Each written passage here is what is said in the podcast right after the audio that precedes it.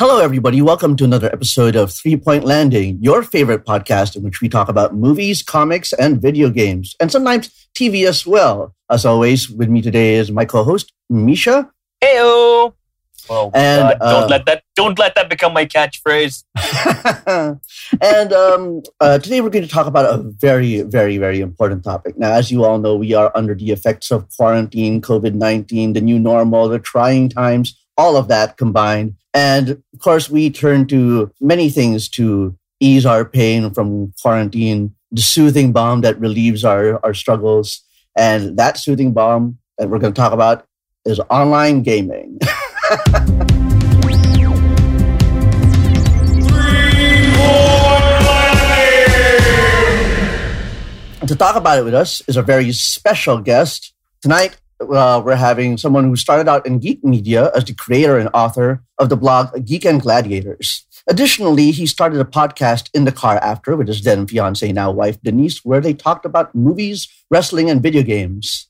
Now, it's been years since the last episode of In the Car After and a post on the blog Geek and Gladiators, but that's because these days he's been hosting the podcast Good Trades Be Great with his pals Miguel, Emil, and Miguel. He's a contributing writer for GG Network and a freelance artist going by the nom de art, yes, I invented that word, Raffy Graffiti. He also streams video games on his Twitch channel under the same name. Everyone, welcome my friend and yours, Raffy Lanus. Wow, hey, what's up, everybody?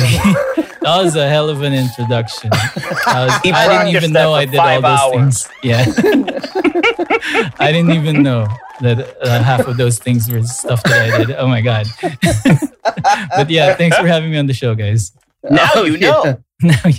So let's start tonight by talking about what we've all been playing. Well, actually, I'd like to know more about what you've been playing lately, Raffy. Oh, man. Okay. So for the most part, a lot of what I've been playing in the recent months, like half a year now, is a bunch of online games, like stuff that you can play with your friends online, because that's the only way you play with your friends now. As we all know. Yeah, it's kind of sad. Yeah. It's basically Ready Player One out here right now. Outside bad. Now we escape into the world of the virtual. I remember a time when we could actually go outside and breathe the air and be among people. Has it been so long? Oh, it has. It's so sad. Dude, it feels longer. All I want to do is play rock, paper, scissors with my dear friends. you have to come over and play some tabletop role-playing games with us again. Yeah, there it is. That's an actual thing that we played physically, tabletop games. Okay. But yeah, so a bunch of online games. There's just a lot to pick from right now because this is, like what I've said, this is the world right now. So we have, we've been playing some Fall Guys on the side, like when it came out, which is dynamite to play with the group. Among Us is also a thing. Like these are the types of games now. Like you, since everyone has Discord, you're like, okay, what are we doing this weekend? Okay, I'm going to get my geek card revoked, but somebody has to explain Among Us to me. I'm sorry. Please explain it. I've seen the posts, but I have not yet, dipped my toes into this thing. So what is it? It looks interesting, whatever it is. I only know the memes, guys. Well, Among Us is kind of like, how do you explain this? It's what you get when you fuse werewolf and space team. Space Team. Is so you're all screaming at each other, and one of you is a bad guy. Pretty much. Sometimes the two of you. That's pretty cool. Yeah. So I would play the shit out of that. Yeah, you're all crewmates on a spaceship or a space station, and there's like 10 of you, and like maybe 2 of you are imposters. So the crewmates go about like doing their tasks. They have a set of goals that they achieve in one session, and they go do that. And once they finish all of that, they win the game. But of course, the imposters won't let them do that because the imposters' goal is to kill as many crewmates as they can. So they don't have tasks. All they do is like they look like the crewmates themselves, and they just kill them, isolate them whenever possible. And it devolves to shouting real quick if you're on Discord with friends. I can imagine. I absolutely can imagine. If you had me at Space Team. Yeah. It's Space Team because like everyone has the different tasks and it's very like involved as well, just like Space Team. Like it's not just press E and task happen. No, there are a bunch of mini games that you do on your own when you're accomplishing these tasks. And you also got to watch out for when the imposter's right behind you. You never know. Like, is that guy sus? Is he moving about real weird? What tasks has he done? What tasks has he done really? And then, yeah, it's a whole metagame of like, is he lying? Is he not? And then it also becomes like, if you're playing with friends, you eventually just play your friends and not Among Us. You're like, no, I know this motherfucker is lying because his pitch goes way up when he's the imposter. But then sometimes... You know what's fun? Like, the more innocent I am, the more suspicious I act. Okay. Noted.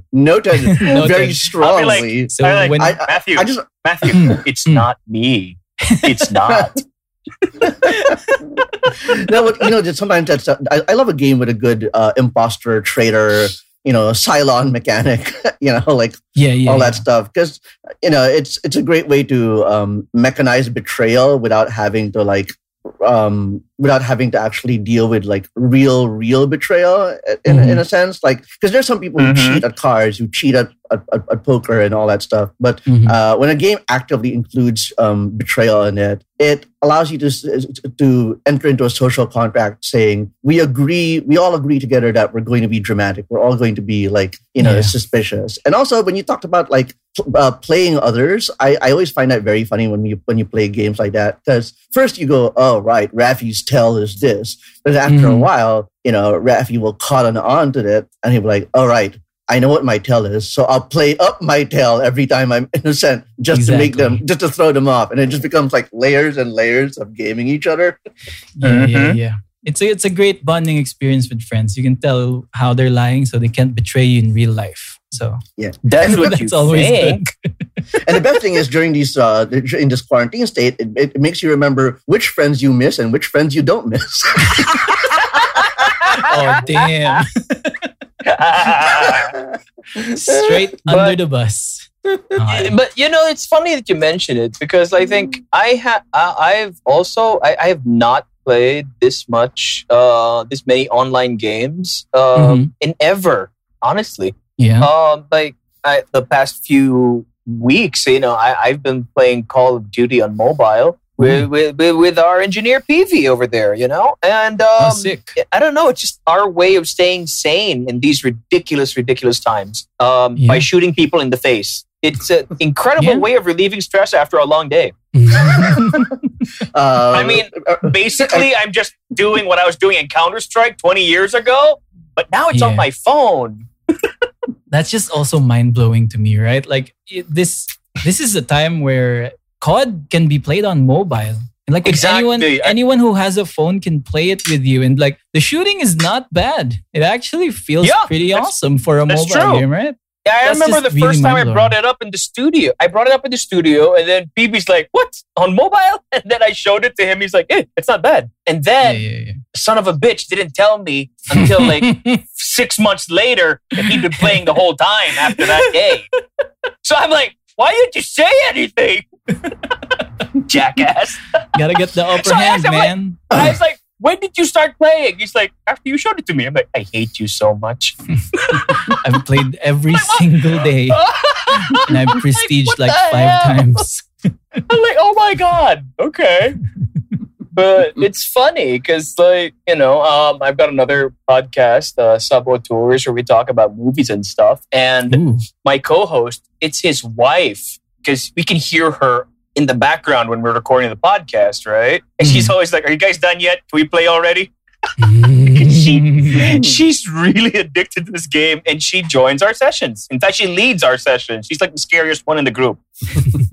Does she do the call-outs? Does she do the really... Oh my God, she cackles when she's so bloodthirsty.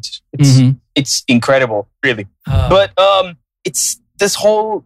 being confined, being forced to stay indoors, is making people pick up games or consoles or you know, online games that otherwise they might not have. You know, there's a Switch shortage now. Oh, what? Really? Like, Nintendo had to specifically go out of their way to mention in a recent press release that they would be putting Switches back into production. They'd be ramping it up again to address the worldwide demand. Like, I tried to get one for my friend's kid 2 weeks ago.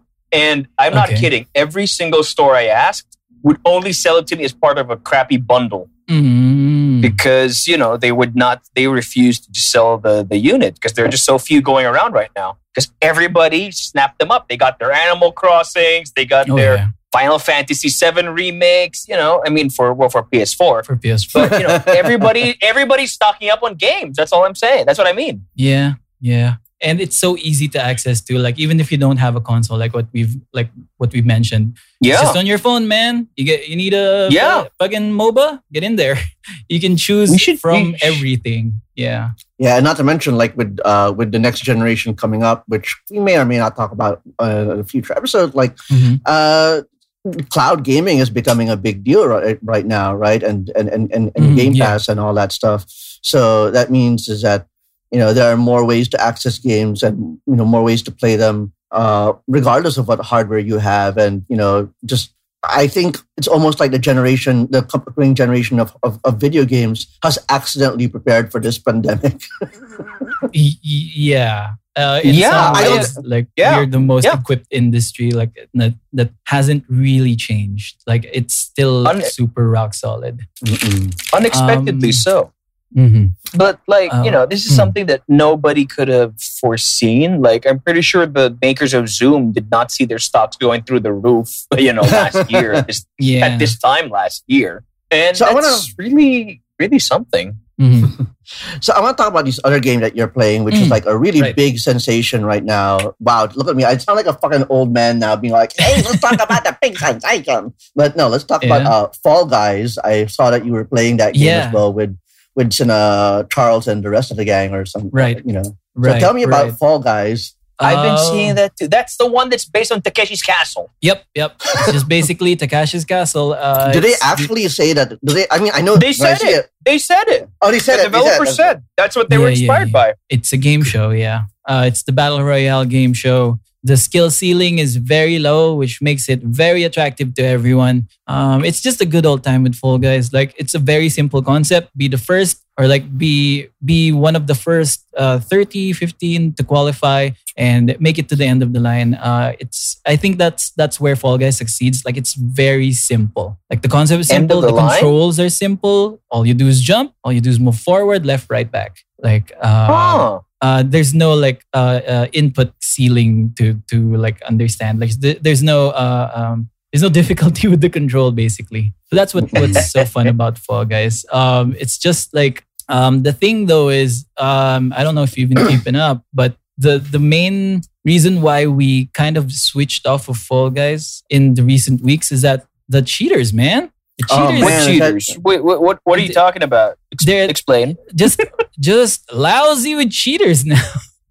They're like, okay, so the game is get to the finish line before everyone else, like, and traverse the obstacle course, right? And so you do that, you load up to the game, and then there's just the guy just flying. They wait, you can't do that. No, you can't do that. And just people just fly from the starting line to the finish line, like, real easy. And like, why would you cheat in this game? What does it bring you? What kind of gratification? First of all, no gratification because the games. Yeah. What the game's kind of a sad childhood did you have?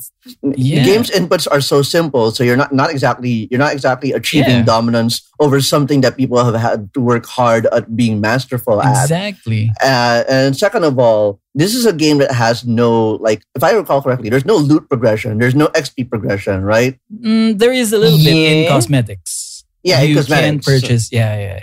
Yeah, but you're not unlocking skill trees or anything like that, or. Yeah, so what happens is like, so you have achieved all of this to gain nothing, not even in digital tchotchkes. Not even. All he does is get the crown and then he can buy like an alligator suit or whatever. Okay. What do you do? Yeah, I'm sorry. That is the definition of an ikaw na moment. Yeah, I don't know, man. Like, That's the big thing about Fall Guys. Like it's so disappointing that whenever you see a cheater, okay, that motherfucker's gonna win because there's no way. Like everything in the game is based around the physics. And if you're flying up in the air, like you're basically a god. Right. But then the developers actually have put in like team games in the game where it's not just you racing to be the first. It's you part of a team. Like you get grouped into yellow, blue, and red teams. And you can win. Okay. So the second we find out, like the culture has become, in the second that you find out that someone's cheating and they're on your team, you just tank it. You just tank the game so the guy loses. Yeah. It's a completely unselfish play that like... It's like you save yourself the stress. Yeah. And you're doing good for the whole community by losing. And it's so good. I think that's the bright side of finding cheaters. Like finding that, okay, most of the world is cool. It's just this one guy that wants to like be an asshole. Most of the world is cool. They see a fucking cheater in the soccer game. They put own goals. They help the other team make own goals on their own. Right. Some men want to watch the world burn, and some worlds will just burn them back. That's a great way to put that. Yeah. Now I got two questions for you, Raffy. One is like, you got to explain to me what this whole meme is about the yellow team. I think I heard about this, about how what is that? What is that? I'm not cool enough to know this. Okay, you got to explain to me like what the joke is about yellow team. Why is it yellow team? Okay, so... Because they promised to delete yellow team or something. Yeah, I don't know how it started. It just started that in the international servers, if you're on yellow team, like everyone just beats your butt. Like they just red and blue just collude to defeat yellow all the time, every time. Is this a metaphor? Is this a ritual or something? Maybe. I am not sure. But to be completely fair, in Asian Fall Guys, or at least in the servers we play at, it's not the yellow team who are the losers. It's the bluesers who are the losers. Oh, yeah. Yeah. In Asia, they're in Asia servers, if you're in blue, just pack it up, bud. Like I've seen multiple people like spawn as a blue player, and I'd see them just give up. They just stand in the middle of the field and they're like, yeah. Delta's a bad card on this one. Does their Fall Guys avatar just like flop to the side and then assume the fetal position? It's kind of worse because it just stands there while all this chaos is happening. Like around them, everything is like burning and balls are being thrown everywhere and people are grabbing people and they're just in the middle of the field, just standing there lifeless. And my second question for you... so incredibly sad. And my second question for you is that now what I understand is that Fall Guys is categorized as a battle royale, one of the many games that have like really come in vogue as of late, like Fortnite Battle Royale, PlayerUnknown Battlegrounds, and Apex Legends. These are all games that are called battle royales, and like a lot of companies try to replicate the success of those games and to no avail. But somehow Fall Guys is categorized to that and has succeeded at that. Yeah. What are your opinions or like what are your ideas, your thoughts behind that? I think, I touched on it earlier, but it's really the ease of access and the very simple concept. Like the PUBGs and the Fortnites are all like different variations of a very kind of unforgiving system, right? Because like you have to get loot. You gotta get loot, organize your inventory for like 30 minutes, and then the last 5 minutes is just you die. And that's what happens. Like it's a very unforgiving system. It doesn't hold your hand as you fall to the ground, lifeless. And it just punishes you by like just instant death. You encounter the guy that had the drop on you and you lose all that 30 minutes of prep, right? In Fall Guys, it's very simple. Like you get in, if you lose the very simple minigame with the very simple controls, you can just get back out. Just get back out there, bud. There's no need to figure out where to drop next or like how to grab like a weapon or something, or you need armor or stuff like that. No, it's just a very simple distillation of what a battle royale is. So I think that's why.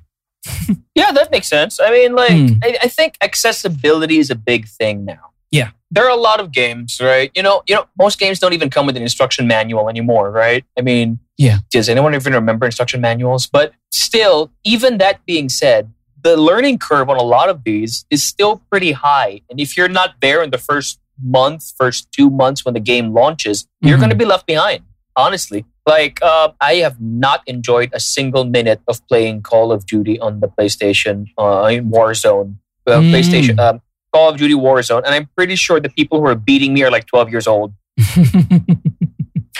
It's just sad. You know, I got lucky with the mobile version of Call of Duty. You know, I was there when that thing started. But when I picked up the PlayStation version a few months later, forget it.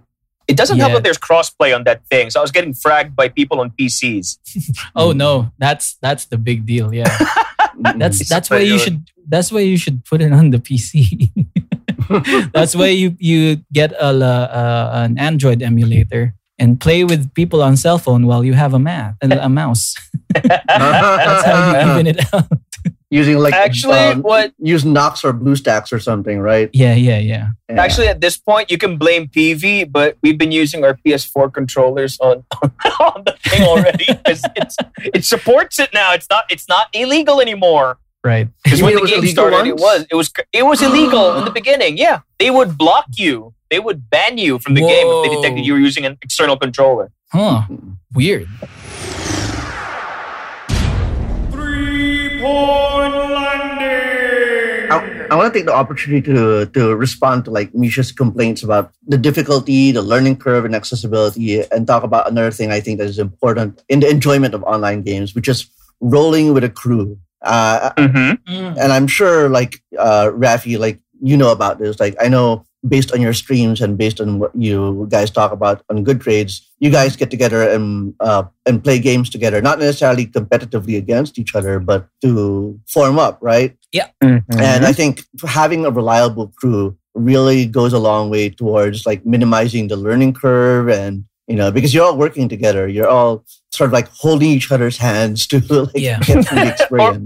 or if you all suck, basically. If you suck together. Yeah, that's true. Yeah, or you achieve a modest level of infamy within a certain localized center. So even though you're not number one out of the 100,000 leaderboard, you and a bunch of other people are fighting over like the 80,000 to 81,000 mark, saying ha. Agreed. Yeah, that makes absolute sense. That makes sense. You're pretty good to some people, I guess. I think I told this story in our Nintendo episode, but I'm going to share it again. I was like, speaking of learning curves, right? So I was visiting my cousin. And I saw that he had a Switch and he had Mario Kart 8. Mm-hmm. So I was like, oh, I used to play Mario Kart. And he's like, oh, you want to play? I'm like, yeah, sure. And my cousin's like, what, 14 years old, 13 years old? And I'm not kidding. Yeah. He just murdered me every which way to Sunday.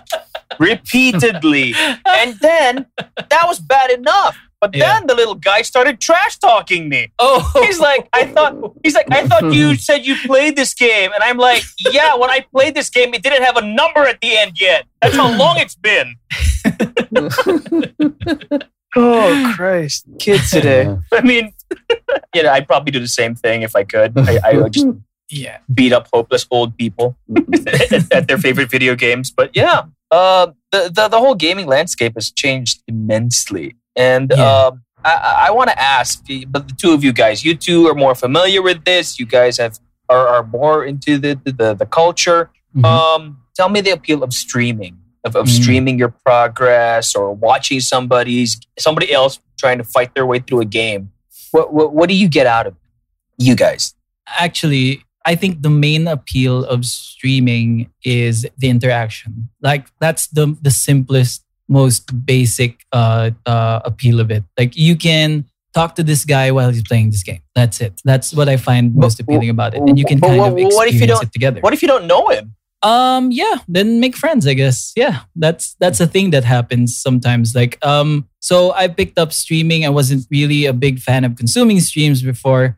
But since I've picked up streaming, I've gotten into kind of like the culture of it. Like it's kind of customary to, for example, at the end of your stream, it's kind of customary to raid a person on Twitch, another streamer. which is like when you raid, you take all your viewers who are still with you at the end of the stream and take them over to the other streamer, right? And that's how you kind of make friends. You're like paying it forward. Paying it forward, yes. And that's kind of like how you make friends. Like you hang out in the chat for a while, and then if you like their personality, they add you up and you follow, and then they'll introduce themselves, and if you like them, we'll subscribe and all that stuff. Like that's how you kind of make friends with them. It's like you're done with your streaming business, and then you're taking your audience to someone else who you have chosen to like upvote to, sort of like shout out to spread the love, benefit. Yeah, spread the love. Yeah, who has been watching you? Yeah.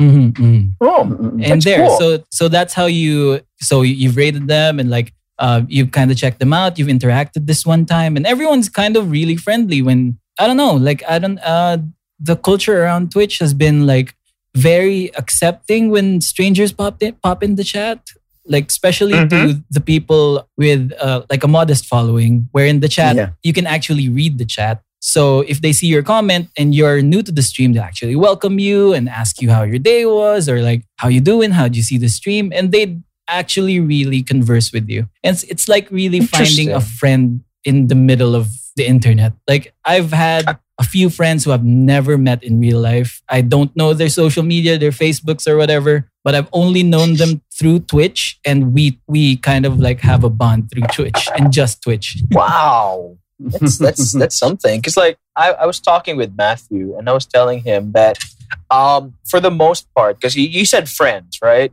Mm-hmm. For the most part, I just couldn't get into it. Because like I can watch. I mean, I have to like. I can't even watch like after I've been fragged in a game. I cannot even bring myself to watch I can't to spectate the rest of the game unless I actually know the people who are in there.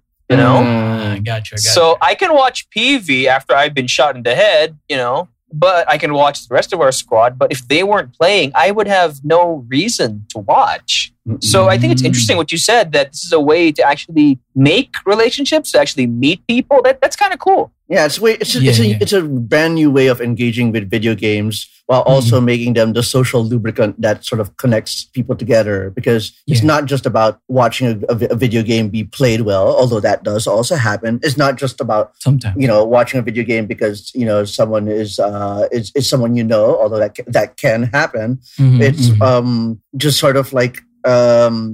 It's sort of just being in the same like virtual room and just hanging, chilling, throwing, making jokes, sharing tips, giving information to each other about the game. Like it of course depends from streamer to streamer, and it depends from audience to audience. And sometimes maybe there might be a bad place, but overall, like I think I've only had positive experiences with the community. Sure, I've landed in raids, or I've been raided to other groups where like, oh, okay, I'm not really interested in this streamer. This is fine, whatever. But that's not like something I place on the streamer. You know what I mean? I'm just like, this isn't for me. And, I'll go just check another stream. It's just not a fit. Yeah. That happens. Yeah. Mm-hmm. Something that I noticed. I mean, like what I've observed is it's also a good platform for like people actually become celebrities this way. They become influencers kind of. And I find it fascinating. Oh yeah, big time. And I think the main thing of how that happens is that they just really get good at the game. And okay, that's one side of it. I'm gonna check myself there. Sometimes they get really good at the game, and that's what you watch. You become a celebrity because people watch you because you can like 360 no scope, like with the flick of a wrist, whatever. There's also the part of it where you become a celebrity because you foster the community, because that's the big thing with Twitch. Like everyone's just part of the gang. Like everyone in the chat, if they're strangers, if they're like first-time viewers, or even if they've been there since day one, you're just fostering a whole community, like a friend group, like a really, really big friend group. And that's how you that's your like claim to fame. And if a lot of people like your personality, and that's how you get there, kind of. Mm-mm. And that's how I think you make a celebrity out of Twitch streamers. It's the same. It's the same thing that makes the smaller, the more modest Twitch audiences possible. Just amped up on a larger scale because you coincidentally have that X factor, that skill or personality that just compels millions and millions of people to start watching. And maybe it's also a byproduct of algorithms and, of course, of other people rating your stream or joining you, and sort of like, you know, it's like this growing. Right. Kind of mass. Like, of course, there are pitfalls. I think Raffy talked about this with me, with us last week, in which when a Twitch community, or a Twitch streamer becomes incredibly popular, it becomes way more difficult for them to engage with everybody on an individual basis. So, for example, I am currently following because the crowd's too big. Exactly. Like, it's like celebrities. It's like real celebrities, right? Like, for example, you follow a comedian when they start being humble, and you pop up behind their shows. Like, I've gone to a few comedy shows, and like they'll pop out back from the comedy club, and they'll smoke, or they'll go to the comic book store. This is incredibly detailed. Yeah, and they're ready to chat. To engage, idly. But if they become incredibly famous, they can't afford that anymore because, they're so popular. If they give one person their attention, they need to have to give all of them. So then that's when, that's when they need moderators. That's when they need like crowd control and, that kind of thing or whatever. Makes sense. Makes sense. Yeah. And so I'm following a Twitch streamer. His name is Kazuma Hashimoto. And he plays a lot of mobile games and JRPG stuff. And it's a fun community. And he is always super attentive to everybody. Whenever I sign on, he always asks, what's your day? How's the Philippines? All that stuff. Wow. Or sometimes he'll go nice. Let's say in the previous stream, I talked to him about Final Fantasy XII. He'll ask me, hey, how's your game of Final Fantasy XII going, Matthew? You make any progress lately? That kind of stuff. And even though I haven't tried, I'm 100% sure I can't get that personalization from fucking Ninja. I don't mean fucking Ninja as in fuck Ninja. I just mean it's just not going to happen. And it'd be reasonable to demand that of him. Right. Okay. It's like asking Chris Evans to remember your name. That's not going to happen.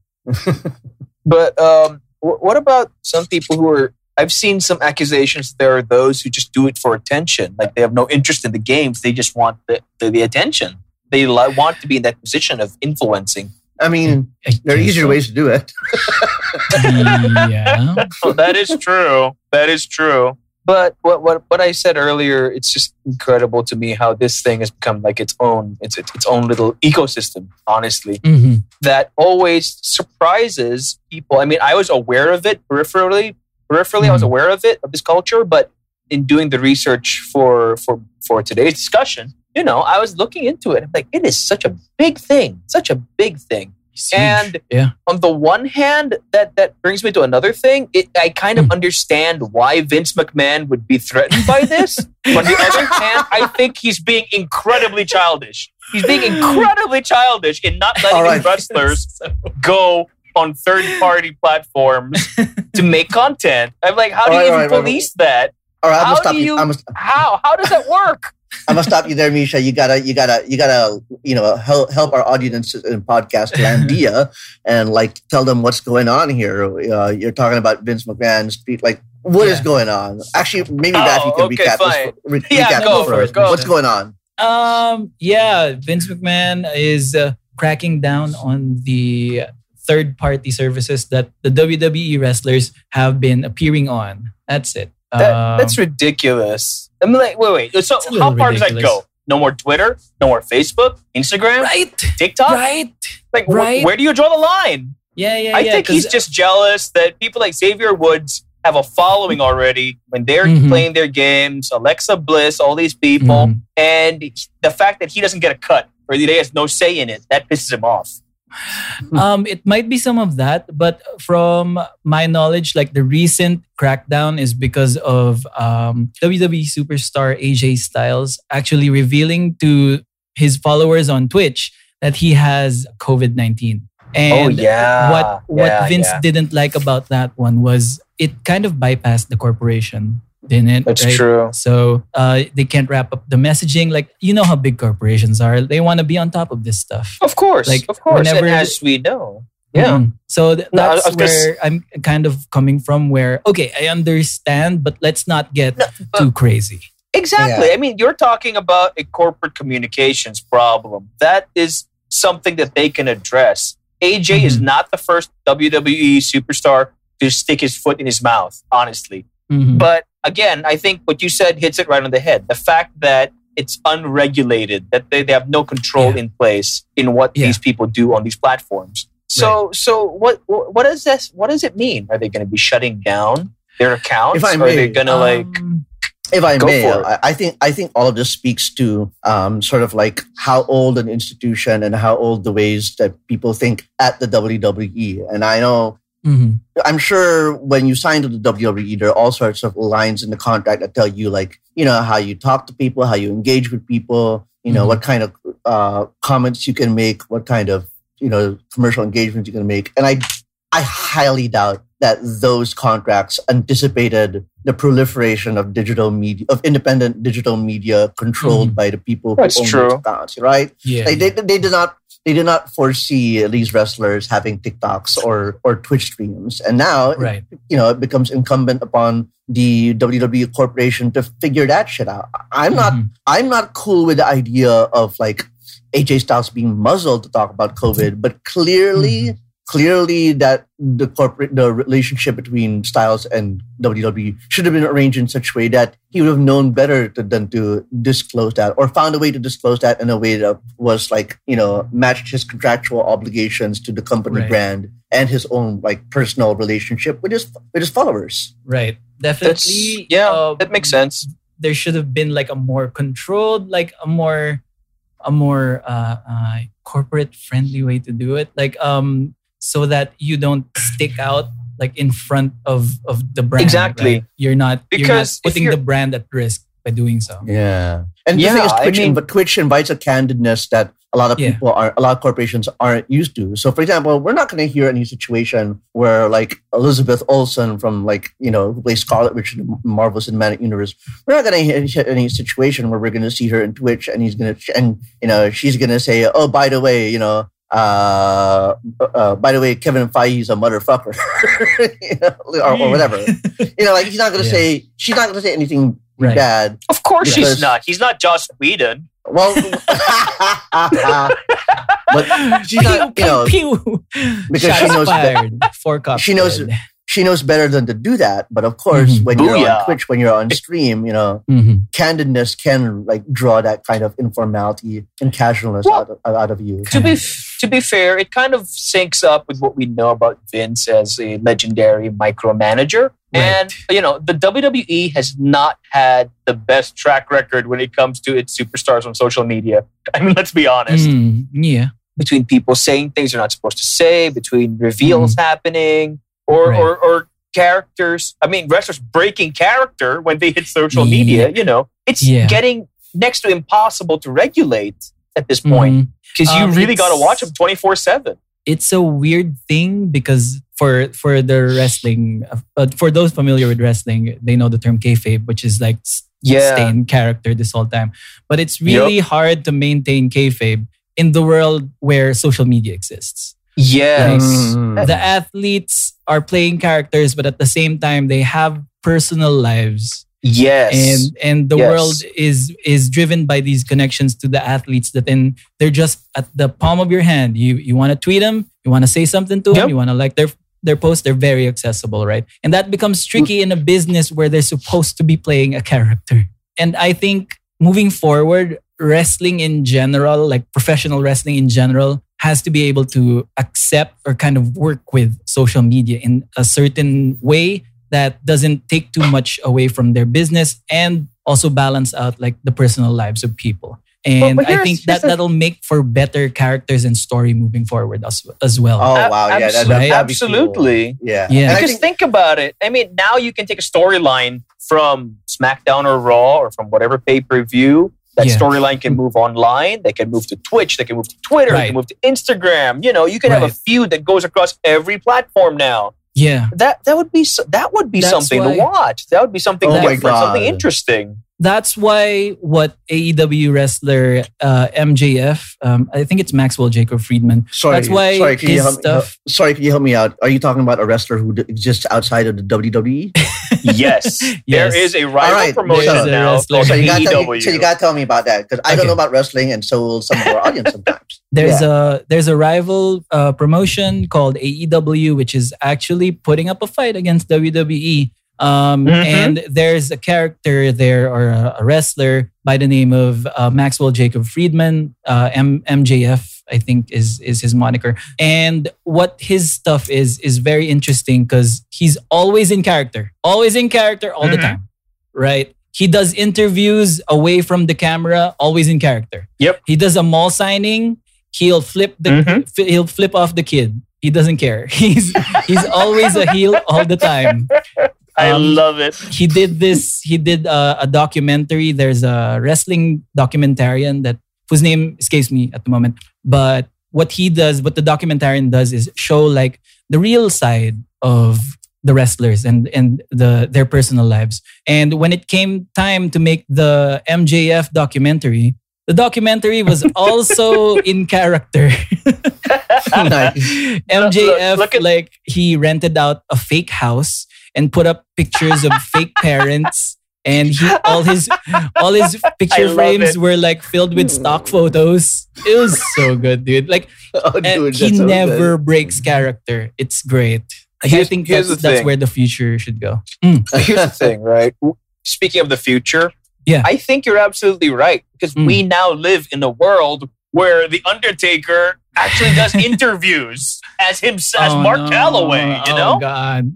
Just Mark Calloway. I mean, did you watch his documentary? That was like, wow, I have not seen him string together that many words in my life. Yeah. It was jarring, dude. It really was, but it was brilliant. All I'm saying is great. They were able to embrace breaking the fourth wall for The Undertaker of all freaking characters, one of the few remaining classic gimmicks at this point. Right. I don't see why Twitch should be a bad thing. I think they just got to come up with some rules. I think that they overreacted. You're right. They should have come up with a better corporate response than what they did. Yeah, I think it's also a huge overreaction too, because the crackdown became, WWE owns all your names, all your real names, all your wrestler names, and all your likenesses, which is very unfair. That's not... Especially since they're not actually employees. You know, they're all, on paper, they're all freelance contractors. Exactly. It's not... It wasn't the great way. How do you think Vince became a billionaire, Matthew? Yeah. But basically, the whole thing about celebrity, being a celebrity through your Twitch stream, that's incredible, because now there's more of a direct interaction with your fans, I think, than on Twitter or on Instagram or on Facebook even. Because on those platforms, you have time to think about your response, right? But when you're streaming, you're live streaming your game and all that, you're just you. They see you, presumably unfiltered, whatever. Yeah, they see you as you. You don't have time to think. You don't have time to hide. You know, what you see is what you get. And I think I like that authenticity. Yeah. And that's why, for me, it's cool that on the one hand, it can build somebody's celebrity. On the other hand, it's also cool to see celebrities indulging in those activities. Right. And that's like the key point in Twitch streaming specifically. It's all of that. It's all the candidness and the realness of interacting with the actual person, framed in the guise of video games, something everyone loves, or at least a lot of us love. So it's instantly like a topic. Sure. You see a guy being real in a video game, which is something that you really like. Yeah. 3 Point Landing. I think it also helps that everybody has a passing interest in video games at the very least, and in a way, it is a more compelling medium than film or TV. As a Twitch experience, because if a Twitch streamer decides, hey guys, I'm going to watch this movie and you're going to watch it with me, I don't think it can create that same experience, because there's no spectacle. You're just watching something together. But the spectacle of a player, of a gamer, of a Twitch streamer going ooh and ah and making mistakes and scoring epic highs is completely different. Mm-hmm. They get to live vicariously through you. And also a very, very talented or capable Twitch streamer knows how to harness that energy and sort of like, you know, be both entertainer and community leader. Definitely. That's why I honestly feel that there's, well, fuck it. There's more to this than I initially thought. And I'm glad I've been proven wrong. I am fascinated, actually. Who else do you guys watch? I mean, can you recommend somebody? Or what do you guys watch? I don't believe Raffy's made a recommendation yet. So please give us one. Wow. Other than yourself, of course, Raffy Graffiti at twitch.tv. Thank you very much. Mm-hmm. No, you know what? If you like his stream, subscribe. I'm still at a very new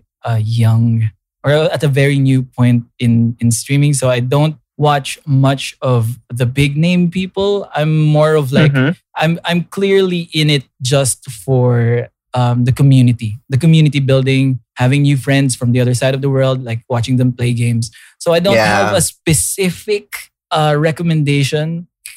Put me on the spot here. I don't know. I'm so sorry. You know, no pressure. While you work on that, I want to talk about something else, which is, of course, like we talked about what makes a good Twitch streamer or a great Twitch streamer and what makes a great community. And I think that also speaks to some of the things that have happened recently. People forget that it's actually the independent streamers or the small streamers that make up the bulk of the streaming platforms. You know what I mean? That they're actually the foundation, the bedrock of the Twitch community and any other streaming platform community. And that's something that a lot of companies don't really think about. They think that, because Mixer, because Ninja and Pokimane and, you know, all and Boomer Girl, like they all attract millions of people to their streams, that they're the most important people. And that might be true, but only to a very, very limited extent. It's like saying that the Jimmy Fallon YouTube channel is the most important channel on YouTube. It's not. It's the smaller streamers, because they are the ones that draw all these people in so that there's a billion viewer mass that justifies having bigger people on the platform. Mm-hmm. Okay. Yeah, that makes sense. And people won't stay. People will not stay if they think you're being fake or inauthentic or unwelcoming or just not entertaining to watch even. Mm-hmm. Hold on, Matthew. Didn't you start live streaming at some point? I fiddled around on my Facebook with some streams, but I haven't gone full whole hog with the whole camera setup and the ability to provide commentary and engage with the chat. I do plan to soon, but gotta buy that second monitor and all that shit and and put everything up. Ooh, that sounds like a good excuse to go shopping. It is a good excuse to go shopping. Yeah. I thought that was going to be a segue into an ad or something. Somebody please sponsor us. Yeah. Yes. We're not going to say no to money. Yeah.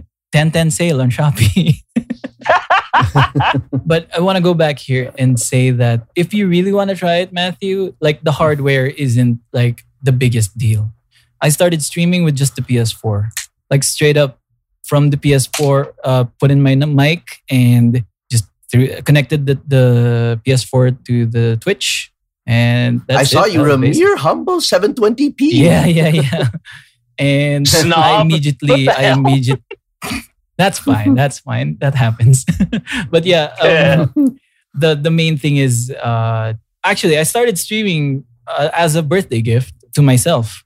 Like my birthday rolled around and I've always wanted to try, and I wanted to like play video games and have people watch me. Like, why don't we just do that?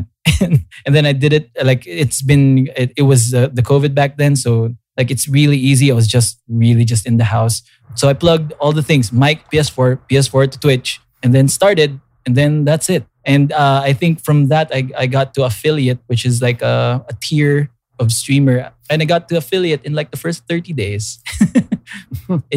So the main point was, apart from a humble brag, don't let hardware be. If you really, I had to check myself. Nope, no judgment. You just really shoehorned it in there. Oh my God. What you said earlier, it happens. Okay. But I think the point was, don't let hardware be a detriment. If you want to do it, just get out there and do it. Yeah. It's just a matter of finding the schedule. And I will make sure that I invite you all to for stream. Yeah, maybe for sure. Do some private rehearsals. Fine, rehearsals, but if you're in a tank top, I'm changing the channel. Oh, Jesus Christ. I'm actually going to subscribe the second I see Matthew in a tank top. Oh my God, no. Let's not do that. Let's not scare everyone. And I think that's a show. Yeah, but thank you for coming over. I feel like we didn't get enough of you. I feel like we should, you know. Hell yeah. Like I'm game. Like this has been really fun, and I detect that we need to do like a wrestling version. Like a yeah, we could do that wrestling thing, like an episode. You know. I think I know why I didn't feel like I got enough of you today, Raffy. I think A, I miss you, brother, and B, which is I'm so used to your podcast being like how many hours long? Oh, 3 hours. Sorry. At least. 3 hours of Good Trades Brigade. Na parang like we've never gone that long. Actually, the only time we actually hit 90 minutes once because I couldn't stop Matthew from cussing on the Rise of Skywalker. Oh yeah. Actually, listen to that, man. I mean, no. I mean, Raffy knows I can swear like a bastard. You don't say, especially about Star Wars. But on this show, I try to be my best self, and that was gone the moment we talked about Rise of Skywalker. Oh man! Oh God! What a disappointment! Oh my God! I swear that movie was awful. And if you guys want to hear more of Matthew cussing about it, you can check out our episode in the comments. Segway.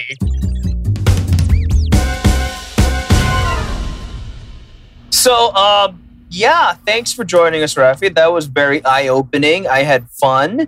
I learned a couple of things. I'm still not going to watch Matthew in a tank top. I don't care what you say.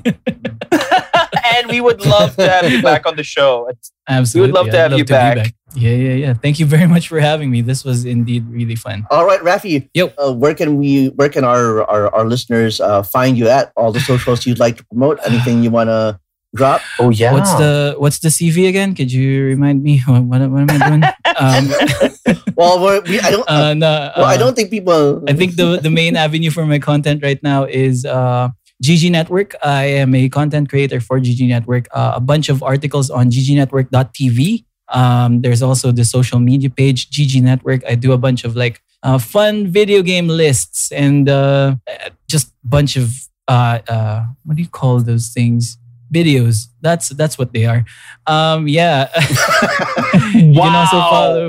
You can also follow my streaming on twitch.tv/Raffy Graffiti, RaffyGraffiti. I stream on Tuesdays, Fridays, and Sundays at 9 p.m. GMT. I especially recommend people coming in on Sunday at 9 p.m. GMT because it's always usually like a fun multiplayer type thing. Like we play Among Us, we play Fall Guys, we play Jackbox, like anything that we can all do together. Oh, yes, that does sound like fun. And I can join in, right? And by the way, you mean GMT+8, not GMD, right? GMT+8. What did I say? Oh my God. You said GMT, so I think people might be checking you out on Greenwich Mean Time. GMT+8. +8. Yeah. All right. For the record, everybody, those times were set on Philippine local time. That's GMT+8. All right. Corrected. All right. Fix that for you. Now you know. And I think that's it. I'm also on the socials, the Facebook and the Instagram, Raffy Graffiti, RaffyGraffiti. Ooh, I got to plug Good Trades Brigade too. Can I? Because we're on the podcast. Go for it. We have a bi-weekly podcast of four friends just hanging about and just catching up on their day. It's called Good Trades. And with me are the Good Trades Brigade. So you can find us on Spotify. Just search Good Trades Brigade. And all our episodes are right there. We just passed the landmark that matters. The only one that matters. We got our episode 69. The other week. Nice.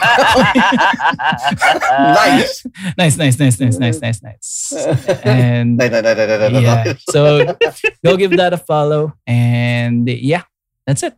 All right. Thanks for coming on the show, man. Dude, again, super, like this was really fun. Thank you so much. And for all of you listening out there, let us know who your favorite streamers are. Maybe I'll check them out. Maybe I'll even give it a try. I don't know. Be nice. Please be nice. Okay, until then, this has been 3 Point Landing, production of Big Baby Studios. I'm Misha. I'm Matthew. and our guest, Raffy. Hooray!